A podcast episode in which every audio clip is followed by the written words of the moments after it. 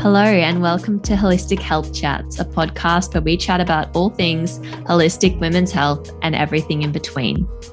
I'm your host, Selene Douglas, a women's health nutritionist with a focus on helping women to heal holistically and live pain and symptom free. I'm so happy that you've made your way here. Tune in every week so we can listen, learn, and be inspired together.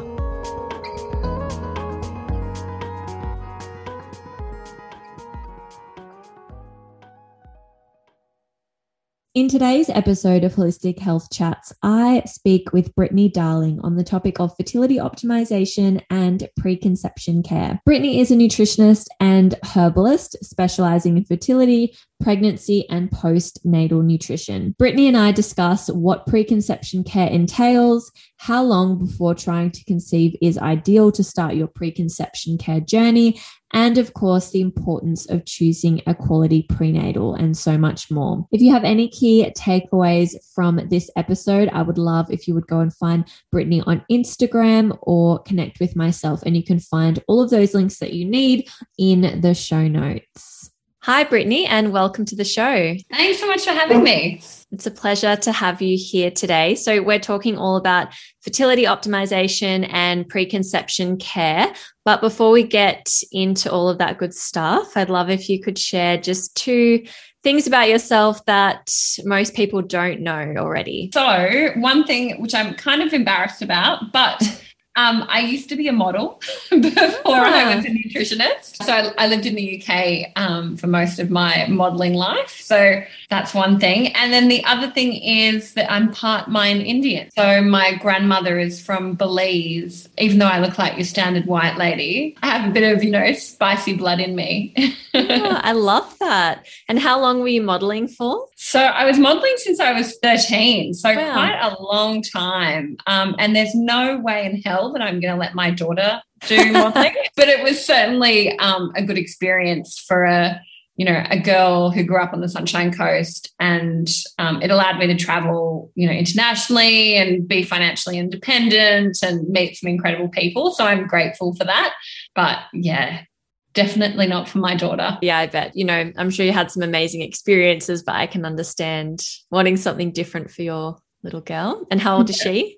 So she's six. Okay. So I'd love to just start out with a bit about what you do in your day to day business at the moment and how you're helping women. So, day to day, I'm seeing clients one on one. So, or sometimes one on two. Hopefully, the male partner's there, but um, that's not always the case. Mm-hmm. Uh, so, I see them both in clinic and also online. So, since COVID, there's been a lot of online consults, which has been amazing because I can reach out to so many more people um, and people that live all over the world as well. Mm-hmm. And then I have a few other side gigs. So I'm part of a, well, I'm the co founder of Day One Fertility, mm-hmm. which we do courses for exactly this pregnancy, preconception care, fertility with my business partner, Jack Orwell. I have my own children's vitamin company called I'm Nutrients uh, which I launched in lockdown this time last year. So 2020, July 2020, we launched. And I have a few other bits and pieces that I do, but you know, they're less interesting. yeah. Love that. And day one fertility, that's all about helping couples with fertility optimization. Yeah. So it's at the moment we're building out platform, so it hasn't launched yet. But what we have recorded so far is uh, preconception, fertility, pregnancy, and postpartum nutrition. Oh, wow. um, but eventually, we will branch out into you know, day one of getting your first period, day one of menopause. The idea is that there is a day one for every stage of your reproductive life. And basically, we provide the nutritional and lifestyle uh, education around that to support um, women and men every step of the way. I love that. What a great idea of supporting women. Really, it's the entire sort of life cycle, really, then. Exactly. Yeah. Mm. And nutrition plays such a huge role in all of that. So, yeah, our aim is really to make it, you know, seamless and, and empower women to take control of their own health and their own journey. Yeah, definitely. We need more of that. I know there's a lot more awareness now, certainly more than when I was, say, at school and, and learning about all of that kind of thing. We definitely need more people doing what you're doing for sure. And how about how did you transition from becoming a model to then doing what you're doing now? So, um, luckily enough, modeling paid for my tertiary education. So it got me through uni. So um, after graduating, you know, I did a solid kind of five years of study because I did a herbal medicine advanced diploma on top of the nutrition. And I basically went straight into clinical practice after I graduated and, you know, rented a room in a clinic with other health practitioners and kind of just went from there. And at the time, I was very broad. I saw a whole range of clients from all different walks of life and all different um, health issues. But it's really in the last kind of three years that I've honed into this preconception, pregnancy, fertility space. Before that, I was seeing like kind of in the last five years, I was seeing a lot of kids, mm-hmm. a lot of kids with developmental disorders, a lot of kids with allergies, a lot of kids with, you know, chronic health issues. And the reason I kind of pivoted into the preconception fertility space was I was finding so many of these things I was treating in these kids were preventable. Like I almost, I kept thinking to myself, oh, I wish I knew mum before she fell pregnant, or I wish I, you know, could have given mum the right micronutrients during pregnancy to have prevented, say, whatever the complication may have been. So I, I kind of have pivoted towards this preconception fertility space and pregnancy nutrition space as a preventative thing because it's so much more rewarding being able yeah. to prevent these things and having to treat these poor little kids with all these health issues. Yeah, it's so, uh, you know, there's that always that cliche saying of prevention is always going to be better than cure, but it is, it is. And it's so great that, you know, you had that realization of, well, what's actually the source and the root of these kids that I'm treating and, and can I sort of go back one step in the treatment process and actually be working with where this is starting. So I imagine that's where we'll end up going in the conversation today. But what do you sort of the way you talk about fertility optimization is more so the prevention of, you know, allergies and those sorts of conditions, developmental conditions you're treating in kids versus preconception care being about just optimization of overall health for Bub? Is that so? I mean, preconception optimization really is, you know, establishing that foundation and, mm-hmm. and finding out where the couple is at so, you know, doing testing like blood testing, finding out what their micronutrient levels are, doing all the dietary stuff, supplements, and also lifestyle stuff. So, mm-hmm. things like plastics and etc. etc. And I think that's kind of the key thing of preventing yeah. chronic health issues in children. And obviously, it, that rolls into pregnancy care and in, ensuring optimal nutrition through the pregnancy as well. The fertility optimization is something that, you know, kind of comes part and parcel with preconception care, mm. but there is like a whole other level that we can kind of up the ante if I have a client that's, you know, been trying longer than six months, if they're over 35, or if they've been trying longer than 12 months, um, if they're un- less than 35. Like there are so many things we can do to improve egg quality, sperm mm. quality, and also improve IVF outcomes as well. So they're kind of, you know, intertwined yeah. But not everyone will need that gung ho fertility optimization. Preconception yeah. care may just be enough. And hopefully, if you give preconception care, you know, enough time, ideally three months, but more ideally six to 12 months, if you've got time up your sleeve, you will just fall pregnant like first or second time trying, you know? Yeah. And that's the ultimate goal because I think so many couples can get really stressed out when it doesn't happen in those first few months. And then that stress can become such an inhibitor mm. of their fertility ongoing. So I really like to see it as hitting the ground running.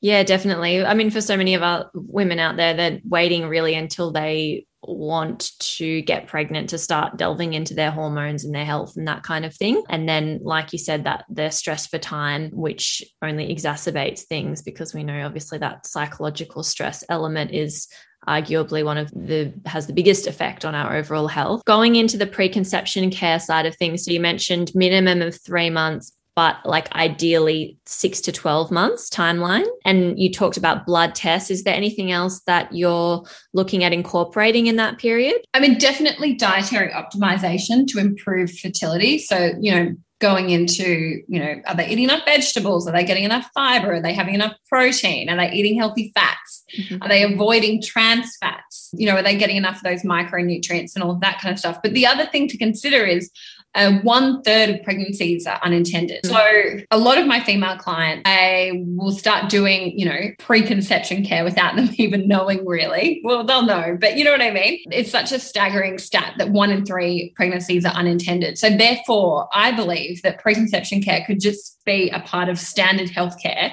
during a woman's reproductive years? Well, it's just really optimizing your health. If you think about, you know, preconception care is really to get your body to the healthiest it can possibly be so that you can get pregnant with ease and ha- deliver all of those amazing nutrients to your baby. And when we think about that really broadly, that's just seeking to optimize your health. Yeah. Yeah, totally. And also, your period is your monthly report card of your yes. health. So if you think about it that way as well, even if you're a woman in your 20s, it doesn't necessarily want to have a baby straight away. Having a regular menstrual cycle that isn't painful and isn't too heavy, all of that is within your control to some degree and is really a reflection of your health. Yeah, definitely. It certainly is. And so, blood testing, do you ever go into, I guess, you know, any kind of gut or microbiome testing, or does that, you know, depend on someone's symptom presentation? It totally depends on someone's symptom presentations. But if there is those red flags, like they've got mm. diarrhea, they've got constant bloating, they've got, you know, reflux, bad breath, breath, whatever it may be, I'll certainly be doing a gut microbiome test. And, you know, if we've got time up our sleeves, potentially doing a gut protocol, because this is the microbiome that they're going to be passing on to their baby. Mm. So there's a school of thought that says that the gut microbiome can translocate into the placenta and obviously, you're passing that on to your baby, and your baby's being exposed. But also, I do a lot of work on the vaginal microbiome as well. So I mm-hmm. see some women who have, you know, history of infections or have chronic thrush and things like that, because really the baby is going to be passing through that vaginal mm. canal and they're going to be smothered in that vaginal microbiome. So we want to really, you know, have that microbiome being really abundant and flourishing and something that you want to pass on to your child. So yeah, gut testing, heavy metal testing, I will do occasionally. If I see someone that is obviously being exposed to certain things in the environment, or if, say they're eating a ton of fish. So I'll do a mercury test for that. Um, but generally, I'm testing for micronutrients. So, folate being the most obvious one, uh, B12, vitamin D. A lot of doctors assume that because we live in Australia, that their client or their patient isn't going to be vitamin D. And every single person I test, pretty much at the moment, everyone I test is vitamin D deficient. Yeah, just because we live in Australia doesn't mean we're not going to be vitamin D deficient. And then, like a urine test for iodine. Sometimes I test for zinc there's like a whole heap of nutrients that we test for. It's interesting because I definitely do that with my preconception clients, but then, you know, I think about what I'm testing with all of my female clients and it's it's not too dissimilar. And so we are looking always to you know optimize that overall health. You touched on you know obviously hoping that the male in the relationship is going to be at the appointment because we know it does obviously take two to tango so what sorts of things are you doing with the males? Is it the same, the micronutrient optimization? Yeah, so um, testing for him as well, making sure his micronutrient status is optimal. I'll always give a prenatal multi to him as well. And that's certainly, you know, a prenatal multi for men that contains things like selenium and zinc and CoQ10 is certainly going to improve the health of the mm-hmm. sperm as well. Basically, men provide half of the genetic material for making this baby. Mm. so their health is just as important. So yeah, testing, supplementation, and also diet. So mm. really reducing alcohol intake. That's always a big conversation. And also, you know, if, if they need to lose weight, that that you know happens. And also, we know that the diet quality of the male in the six months prior to conception can impact that child's lifelong risk of things like obesity and type 2 diabetes. Mm-hmm. So it is important that we get the men on board. Yeah, definitely. And do you find you have any resistance with that in working with clients? I do. And it's something that I struggle with every day, but I am getting better at negotiating. So usually I'll see the woman first, and then at the end of the appointment, we'll touch on their partner's health. And usually, how I get them on board most of the time is with a slight sports nutrition angle. so I'm like, well, like, if he's training or if he's you know doing this exercise or whatever it is perhaps i can chat to him about his protein requirements and maybe give him some supplements that can enhance his performance. And that's kind of my current angle of going about it. I love that. I'm going to um, use that. it, yeah it tends to work. Or let me speak to him about his recurring infections or like his recurring you know colds and flus that he's getting. And maybe there's something to that and we can you know. Mm. so dragging in what's important for them um, and applying it to the preconception protocol helps Yes, I love that. And with males as well, same, similar timeline in that we're aiming for a minimum of three months, hopefully yeah. more if possible. Yeah, yeah. absolutely. Yeah. yeah. And I just think as well from, you know, from the point of the relationship as well, it's really important that it does feel like a joint venture and that it, the burden's not put solely on the woman because I feel that in certainly in the fertility space, it, it feels like it's just the woman's job to go away and, you know, heal her body and and that kind of thing. Yeah, I mean, 30% of infertility cases are put down to male factor. So mm-hmm. they really do play a huge role. And then there's nothing, you know, more of a wake up call than a man um, seeing his sperm analysis results. Yes. And we know that sperm counts are declining at a rapid rate every single year. And for a man, you know, for a couple that's been trying for a while, if I can convince the man to do a sperm analysis, mm-hmm. which I basically um, describe as having a wank in a first class airport lounge. it's really nothing to be afraid of. But, you know, seeing those results can really help to get them on board. Mm, yeah. and, you know, get them into gear and start being more proactive. Yeah, I think that's the thing I love about testing is I think it feeds compliance because it's one thing for us as the practitioner to sit here and you know not tell someone what to do but give advice around certain things. But when you actually have that data on paper it becomes you know less about our experience and our thoughts of no no no these are the facts. They're here and i find anyway with clients that they find that really quite motivating once they're able to see that information. Yeah absolutely. And then so coming back to fertility optimization say if someone you know has been trying for a while or they've you know done all the standard preconception care steps and strategies and they still haven't been able to fall pregnant what are your steps that next in starting to unpack that fertility optimization piece look it's so different for every single person but yeah. you know i the first step would be finding out trying to find out you don't always find out but mm-hmm. um, trying to get a feel for what the root cause could be so is it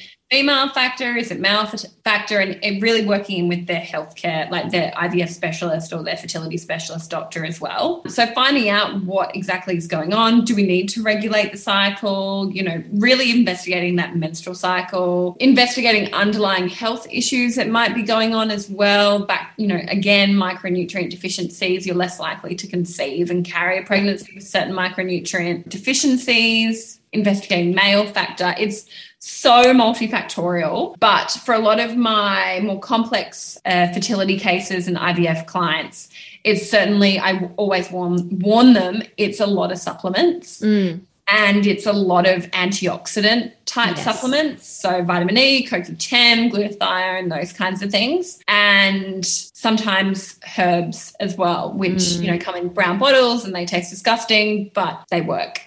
yeah. And you know what? I think when you're at that point, you you'd do anything, right? It's that important for you to be able to conceive and and fulfill that part of your life. I I don't think you're worried, yeah. hopefully, about about the disgusting herbs. Yeah, and then a good referral to an acupuncturist and mm-hmm. other allied health counseling. Also, like whatever that individual in front of me need, we yeah refer out and yeah support them holistically. And do you have much of your or many of your clients that are in that camp that, you know, you treat for thyroid conditions?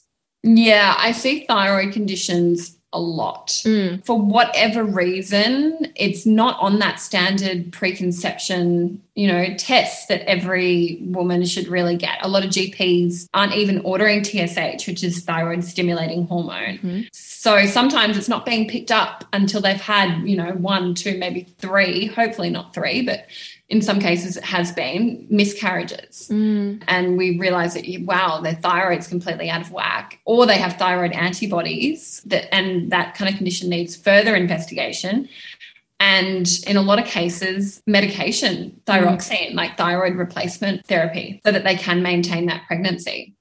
Yeah, definitely. See, I just think it's so devastating that we're waiting for women to go through two or three miscarriages before we look at that full thyroid picture.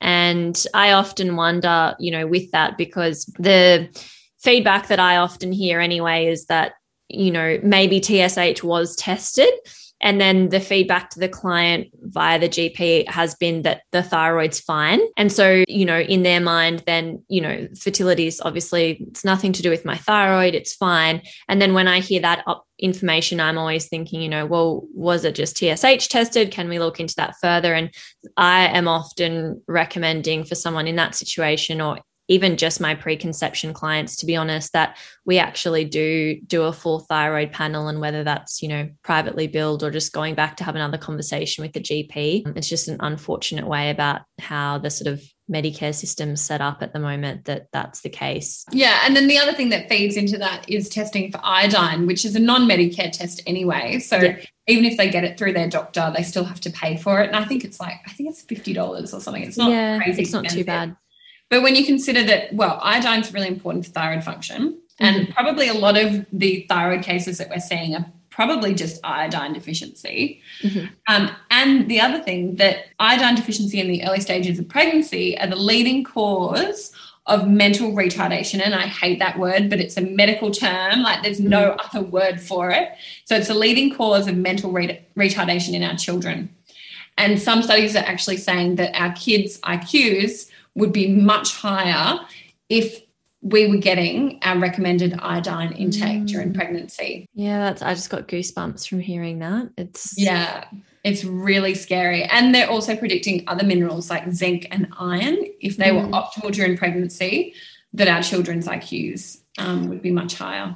Well, iron's a really big one and interesting in that, you know, such a small portion of women actually end up having enough iron in tri 3 by the time they get there, rather. And I just think, again, this is such a huge benefit, something like this, of understanding why doing preconception care is so important because it's not sort of standard really for iron to be tested until late tri two, tri three. And once you're at that point, I mean, really, it's too late. There's not a lot you can really do and you know potentially are looking at an iron intervention something like an infusion but if you're doing proper preconception care, then that sort of thing can be largely avoided in most cases. Yeah, absolutely. I mean, my clients that I've followed from preconception, you know, all the way through their pregnancy, we kind of get to the third trimester and their iron drops. It's normal for your yeah. iron to drop in the third trimester, but their iron drops not to like a critical, you know, mm. level. And that most importantly, their hemoglobin isn't hmm. dropping mm. to that critical level either. But, you know, I do have a handful of clients that come to me in their third trimester um, when they've kind of hit crisis point mm-hmm. and they've got lots of, you know, things going on, whether it's gestational diabetes or really low iron or even just fatigue. And, you know, it can be tricky to get those iron levels back up if they are really low. And mm-hmm. sometimes iron infusions, as much as I'm not the biggest fan of them, sometimes they are indicated. Yeah. But they are hugely inflammatory. So I would much rather just supplement or, you know, do dietary work if we can. But that really is dependent on the client not getting to that flatlining zero iron level and having a hemoglobin of like 70, you know? Yeah, definitely. It's that, yeah, that fine balance. And then I guess I just also want to mention, I guess, that while we're talking about what's optimal and that ideally if you're doing all of this preconception care there's so much that you can avoid and it's great but if you're already pregnant it's never too late, right? You can still work with a nutritionist or a naturopath in order to get those bloods done and start optimizing those micronutrients whatever stage you're at you know it's still important to totally. look into that and even if you've had your baby and you know and you're hearing this and you're going oh my god i was so iron deficient in my pregnancy and it wasn't corrected well you know we can make sure that your baby's getting enough iron yeah. we can work on it that way or if you were vitamin d deficient um, during your pregnancy. We can supplement bub with vitamin D. And in fact, if it's exclusively breastfed, it's recommended that mm. it gets a vitamin D supplement every day. So, yeah, lots to be done. Yeah, definitely. And you just mentioned the postpartum period. So, you know, I obviously have my thoughts on this, but I'd love to hear you talk about it. So, the you know how do you think postpartum outcomes are really shaped and impacted by proper preconception care and, and certainly pre, uh, care throughout pregnancy? So it really comes back again to micronutrient you know repletion and you know optimal levels. So we know that mums that are replete in important micronutrients like selenium, in DHA, and in iron, that they have lower scores of postnatal anxiety and depression. So if you're nutritionally replete, and selenium, in fact, yeah, if you're nutritionally replete, you're less likely to suffer from those that condition. And then the other thing is that breast milk output can be higher in women who are more nourished. So, for example, I'm trying to pull up this stat on my computer because it doesn't never sticks in my brain. So, yeah, so well nourished mums are able to produce one to 1.5 liters of milk per day mm-hmm. versus mums who are not as well nourished may only be able to produce 400 to 600 mils of milk per day. Yeah, that's huge. It's massive. And if you're talking mm. about like mm. settling a baby and, you know, like not having it scream because it's hungry, like, whoa, that's uh, like incredible. yeah, definitely. And, you know, I think that in of itself is really, really motivating, isn't it? There's so many benefits, not only for Bub's health during pregnancy and after birth, but also your own mental and emotional health after pregnancy as well. And how off how long sort of after that postpartum period do you generally recommend checking in on those micronutrients again? Because obviously, you know, pregnancy is going to take quite a bit from you. And then we've got to remember that after pregnancy, if you are breastfeeding, you're still growing that baby. It's just not in the womb anymore. Yeah. So do you have a recommendation for postpartum and when women should be really starting to look into those micronutrients again?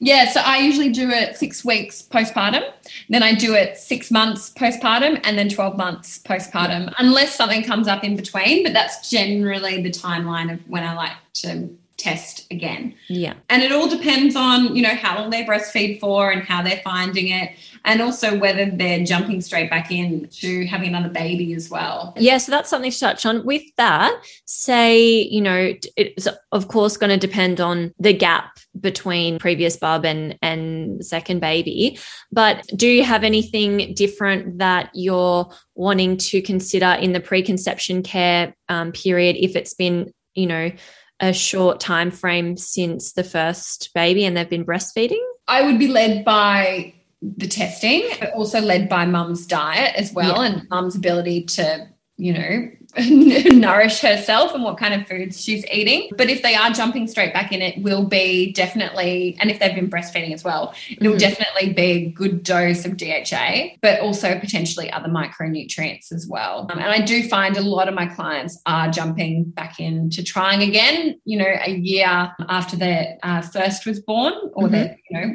whichever baby it is, mainly because of age. Yes. Or they're planning that embryo transfer, you know, exactly a year after Bub was born as well. So um, it's basically just high dose nutrients, lots of healthy food, and lifestyle op- optimization. And we've talked a little bit about prenatals, but you know, I know this is something that's talked a lot about in the sort of health and nutrition space. What are we sort of looking for in a prenatal? What are some good options and some that, you know, less than ideal? So I'm not allowed to mention any brand, but I think it's important to point out that not all prenatals are created equally. Mm-hmm. Some of them were formulated a very long time ago and are very well overdue for reformulation. And there's no one size fits all. So, as a standard thing, the recommended dose for folate or folic acid equivalents is 400 micrograms per day. But that's not going to be for every woman. Some women need more, and that will depend on what underlying health conditions you have, your nutritional status, when we test your actual folate, what that looks like, your age your weight, and if you're on any medication. But in general, a good prenatal will contain that bare minimum 400 micrograms, but I find most of them have 500 micrograms of folate or folate equivalents in it. A big bonus for me would be if the prenatal contained choline. Mm-hmm. So choline is kind of a new kid on the block nutrient. It was only discovered in the late 80s and it's not in a lot of prenatals. Mm-hmm. So if it's got choline, extra bonus points. It's choline's equally as important as folic acid for preventing neural tube defects. It's also really important for Bub's brain development and also placental function. But basically, you want a complex of nutrients. Like there's too many to list. Yes. Yeah, yeah, yeah. but they're my two kind of things um, to look out for. You want, you know, vitamin B12 in there as well. Again, vitamin B12 is really important for preventing neural tube defects as well. It works synergistically with folate, and you never want to just supplement folate on its own. You always want it with vitamin B12 because they compete for absorption and they can mask the deficiency of each other. But yeah, that's all I kind of, and you know, there's tablet forms, there's capsule forms. It just depends on your digestive capacity as well. So some people won't be breaking down tablets and they're basically just passing them through. But I do find in the first trimester, the tablet forms are better tolerated. They don't cause as much morning sickness. Mm-hmm. But even if you're thinking about, you know, first trimester supplements as well, you may want to consider a multi that doesn't contain iron mm-hmm. or zinc because both of those minerals can be incredibly nauseating as well. So, yeah. Yeah, but it's like whoa! That I feel like that's a whole podcast episode. Yes, we could go into that. Yeah, definitely. but always supplementing DHA separately as well. Yeah, that's what I was going to ask. If there was any others, I mean, you know, of course, it would depend on you know if you've done bloods, what micronutrient deficiencies you have, if any. But if there's any other sort of standard ones you recommend. Yeah, so I will supplement DHA, either an algal DHA or a fish oil DHA separately to the prenatal. The ones that have it in the multis, it's really not enough. Like I'm supplementing 500 milligrams sometimes up to two grams of DHA, depending on the client and what their, you know, their diet's like and all sorts of health conditions that we're dealing with. Mm-hmm. But yeah, always supplementing it separately and knowing the source. Like again, not all fish oils or algae oils are created equally. They, you know, are sourced from different places and have different testing protocols for impurities. So you really want to know where you're getting your supplements from. And as a general rule, and this is something that I've only learned since sort of having my own supplement company, is basically anything that's from America or other places overseas, they don't have the same stringent testing and compliance that we have in Australia. We're actually yeah. very lucky in Australia to have the TGA or the Therapeutic Goods Administration because they really hold supplement companies that are Australian based to the highest standards. So if you're ordering supplements online, just be super cautious where they're coming from and who's potentially making them. And basically, supplements from America, anyone can be making supplements in their back garage. Yeah bottling them and slapping a label on them and putting them on iHerb. So just keep that in mind. Yeah. So you really do get what you pay for. And I feel like Australian supplements are just, you know, world class. They're honestly the best.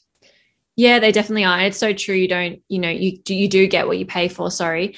I, you know, there's of course plenty of supplements at the supermarket and big chemist chains and things like that. I generally not recommending those. So I think even if you, for whatever reason, aren't going to see a practitioner ongoing, just even having one appointment where you can get some individualized advice around that and some and, and a prescription around what supplements to take is great, even if you only do that, I think. And just on that, before we wrap up, so you know, you've talked about some of the key nutrients. What about what foods that are great to include in that preconception care period? Oh, there's so many. So many. Um, sardines always comes to mind, although everyone always cringes, like goes, oh, yuck. Yeah. um, they really are a fertility superfood, if I can bang on them about them for a second. So they're high in iron, high in zinc, high in um, omega 3 fatty acids, high in calcium, and really low in mercury. So we worry about too much mercury in pregnancy because it's a neurotoxin. So I do love sardines. Eggs are a great fertility superfood as well. But really, you're looking at making sure are you getting enough protein? Mm-hmm. So based on your body weight and your physical activity level, make sure you're getting enough protein. And protein's found in animal foods, it's also found in plant foods. I have a huge preference for those plant proteins, so legumes, beans, things like that. They are certainly beneficial for fertility. There are some studies showing that high saturated fat and also animal proteins may have a detrimental effect on fertility. So, and then obviously having fish, but you want to be, again, small species. Mm-hmm. You want to be getting enough vegetables, particularly the green leafy variety. A common thing I find is a lot of people aren't eating enough fruit. So, you want to be having two to three serves of fruit a day high preference on organic berries if that's mm. accessible, making sure you're not unnecessarily cutting out any food groups. So I'm you know a big advocate for full fat organic dairy. Um, there are studies that show that women who consume full fat dairy have a lower risk of anovulatory, meaning no mm. ovulation infertility. What else? Yeah, not unnecessarily cutting out gluten. Mm-hmm. Unless you have celiac disease, there is no effect whatsoever on gluten and your fertility. So, making sure that you're including all those really whole grains. And when I say whole grain, I literally mean the whole grain, like things like yeah. farro and oats rather than you know Helga's whole grain bread. I, I literally want the gritty whole grains, and they're such a good source of fiber. They help to feed the microbiome, but they're also a good source of B vitamins and also uh, vitamin E as well. And really, endometrial thickness, I find for a lot of my uh, IVF clients, is dependent on that whole grain intake. Mm. And making sure that they're getting enough carbohydrates and healthy fats. You know, I, I, feel like healthy fats is easy. Avocados, nuts, seeds, yeah, olive oil, olive oil, all of that kind of stuff. So that's kind of the foundation of yeah. a fertility diet. And if you're kind of thinking, oh wow, this sounds a lot like a Mediterranean diet, that's basically what I want my clients doing. Yeah, yeah. And, you know, then of course, if you are doing um, blood testing, you can get some more specialized advice around which foods, you know, you're looking at including more of and how much of and that kind of thing. Yeah, yeah, exactly. Yeah, amazing. Uh, is there anything else that you wanted to add to the conversation? Not that I can think of. Maybe um, don't stress. I feel like, like I said earlier, stress is the biggest inhibitor mm. of fertility. And, yeah. you know, anyone who's been through a very stressful period or are in a spe- stressful period of their life will know that their libido is significantly impacted. Yeah. When you're stressed, you don't digest your food. And when you're stressed, you don't um, need to reproduce either. Yeah. So, you know, bear that in mind. Yeah, that's really important to mention. Thank you so much for sharing your time and sharing your knowledge and wisdom with our listeners today. If um, anyone's listening and wants to get in touch with you, Brittany, or um, make an appointment with you, where can they find you? So they can find me on Instagram at Whole Food Healing, or my website is wholefoodhealing.com.au. Thank you so much. Thank you. Thank you for listening to this episode of Holistic Health Chats. If you enjoyed this episode, I would be so grateful if you could leave me a rating and review in iTunes, as this allows me to help more women just like you.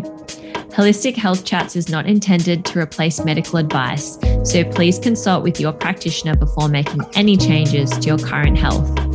If you are ready to take your health to the next level and would like some personalized support, the next step is booking in for a complimentary health chat. Please head to selendouglas.com forward slash book for more information.